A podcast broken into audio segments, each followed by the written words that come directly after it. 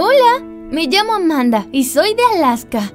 No tengo mucho tiempo para escribir esto, así que vamos ya a la parte jugosa. Un ladrillo se soltó de la pared, lo vi destrozarse y sabía que podría ser mi cráneo si es que no tenía cuidado. Sabía que cortarme el cabello era una mala idea. Podría estar tirando de mi trenza como Rapunzel en este momento. Esperen, esto no tiene sentido. ¿Quieren saber cómo terminé escapando de una torre? Entonces quédense. Nunca me destaqué en la escuela. Solía tomar siestas en clase e incluso una vez escapé por la ventana para conseguir comida. ¡Ah, ¡Qué tiempos! pero un día fui citada a la oficina del director. No te mentiré, Amanda. Tus calificaciones son terribles. Me dijo con el ceño fruncido. Te voy a asignar un tutor. Antes de que pudiera protestar me empujó fuera de la oficina. No es que quisiera quedarme allí por más tiempo, siempre olía queso.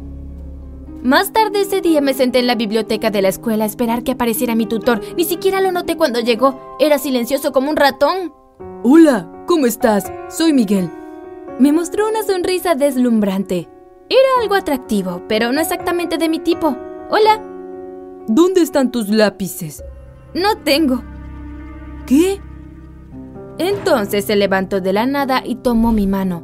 Me subió a su auto y de repente íbamos directo a una enorme tienda de artículos escolares. Cuando entramos, Miguel extendió los brazos como para mostrarme toda la tienda.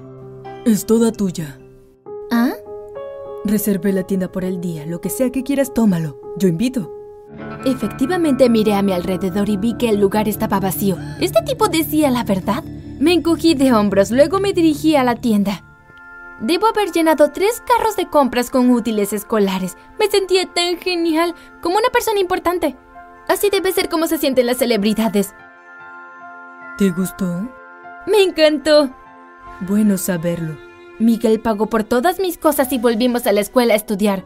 Después de eso comenzó a llenarme de regalos. De alguna forma me convertí en su muñeca de vestir. Pero no me quejaba. Me encanta que me llenara de obsequios. Además, mis padres nunca me comprarían todas estas cosas. Ni siquiera estaban cerca. Se habían marchado por dos días.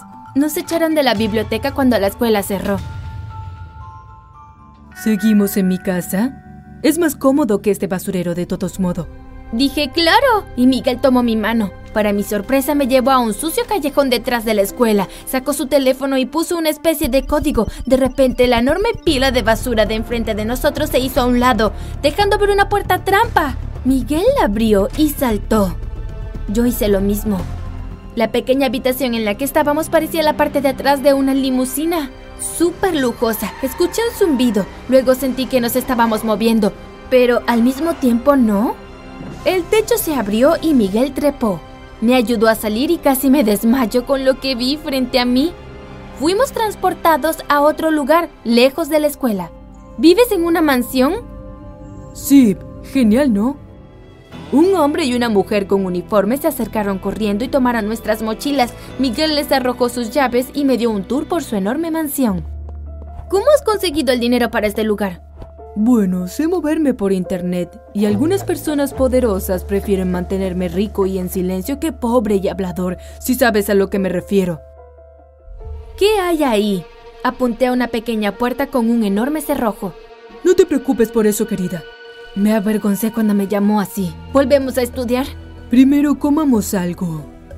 Miguel tomó mi mano otra vez. Ahora que lo pienso, él hacía mucho eso. Debería haberlo sabido. Salimos. La vista enfrente mío era hermosa. Había un mirador con una mesa alumbrada por velas. Miguel se sentó y le preguntó a la sirvienta. ¿Cuál es el menú, mamá?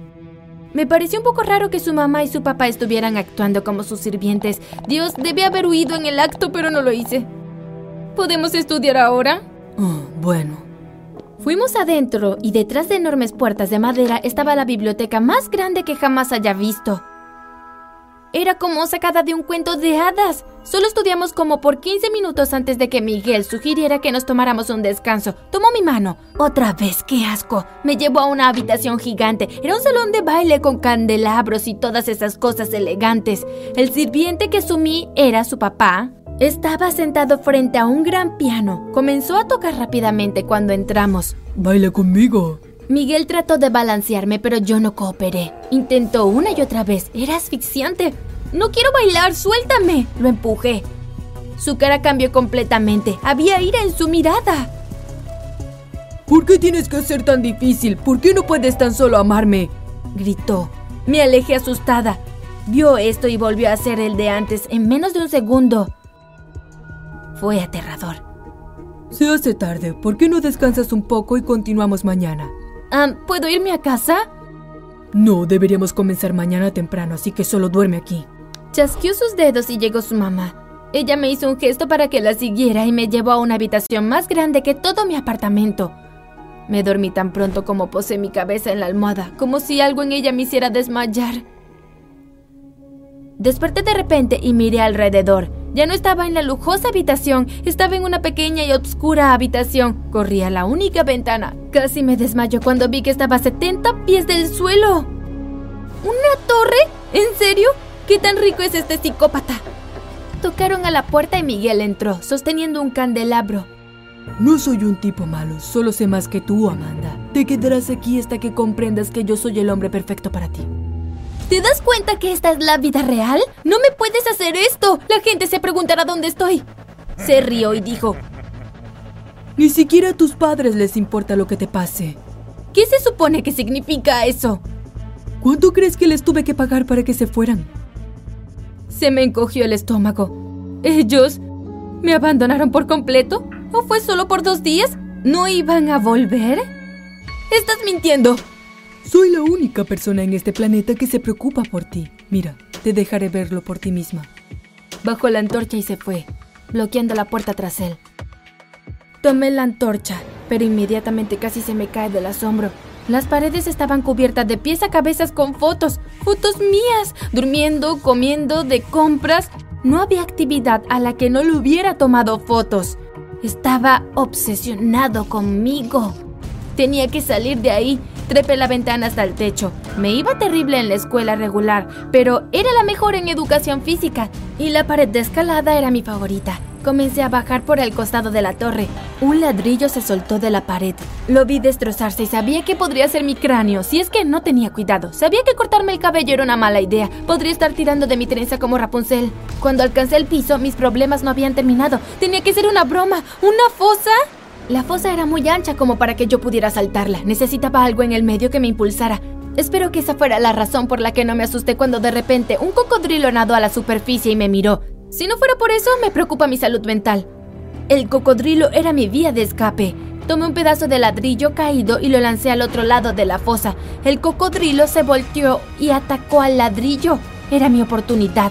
Tomé aire y salté justo sobre su espalda. Luego me impulsé y salté al otro lado a salvo. Siempre me ha gustado el parkour. Corrí hacia el espeso bosque que rodeaba la propiedad de Miguel. De repente oí un zas y algo chocó contra el árbol justo al lado de mi cabeza. Dardos tranquilizantes. No puedes escapar de mí. Escuché por un megáfono. De alguna forma seguí corriendo hasta no sentir mis piernas. Corrí por días, cacé ardillas y aprendí a pescar con mis manos. Escuché aullidos por la noche, así que trepé los árboles para dormir. Después de semanas, cuando mi ropa estaba llena de lodo y yo tenía picaduras de insectos y rasguños, encontré un lugar seguro. Había una cabina abandonada en un claro, al lado de un río. Tenía la sensación de que eventualmente Miguel me encontraría, así que usé todo lo que encontré en la cabina para prepararme para ese día. Desperté una noche con una voz de un megáfono que decía, Te encontré. Sal de ahí ahora. Salí pavoneándome con confianza. Miguel estaba allí parado junto a un grupo de guardias. ¿Lograste enseñarme algo? Me reí. Miguel miró enfurecido la fosa que hice junto a la cabina. Fue tan fácil de hacer. Tan solo desvié el río de al lado. Pan comido. Ven aquí, te llevaré a casa. Me niego a ser tu prisionera, grité. Aprenderás a amarme. Déjame en paz, no te quiero en mi vida. Miguel se negó a irse. Él sabía que me fugaría apenas él estuviera fuera de mi vista. Entré a la cabina y volví con una caja de cerillas. ¿Ves que la cabina está húmeda, pero no ha llovido en días? Prendí una cerilla y apunté hacia mi pequeña isla. ¿Qué, qué estás haciendo? ¡Aléjalo! Ni siquiera quiero volver a verte. De esta manera no tendré que hacerlo. Miguel gritó, ¡No! Mientras yo tiraba la cerilla y prendía la gasolina alrededor de la cabina, me pregunto si el dueño anterior tenía pensado hacer algo así, porque en serio había barriles de gasolina en el sótano.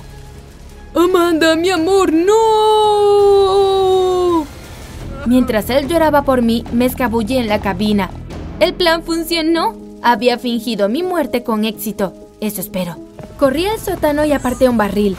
Me arrastré por el túnel escondido en el subsuelo sosteniendo mi trineo improvisado bajo el brazo. La fosa no fue lo único para lo que usé el río. Me fabriqué un pequeño río subterráneo, inspirado en el sistema de transporte de Miguel entre la escuela y la mansión. Genial, ¿no? Muy pronto llegué al final de mi túnel, trepé la pequeña cueva e inhalé la fresca brisa nocturna. ¡Libertad! Tal como el mapa en mi cabina lo indicaba, yo estaba al otro lado de la frontera. Pude haber escapado antes, pero necesitaba que Miguel pensara que estaba muerta. Él es un hacker poderoso, pero ni siquiera él puede rastrear un fantasma. Aún evito los aparatos electrónicos porque lo ve todo.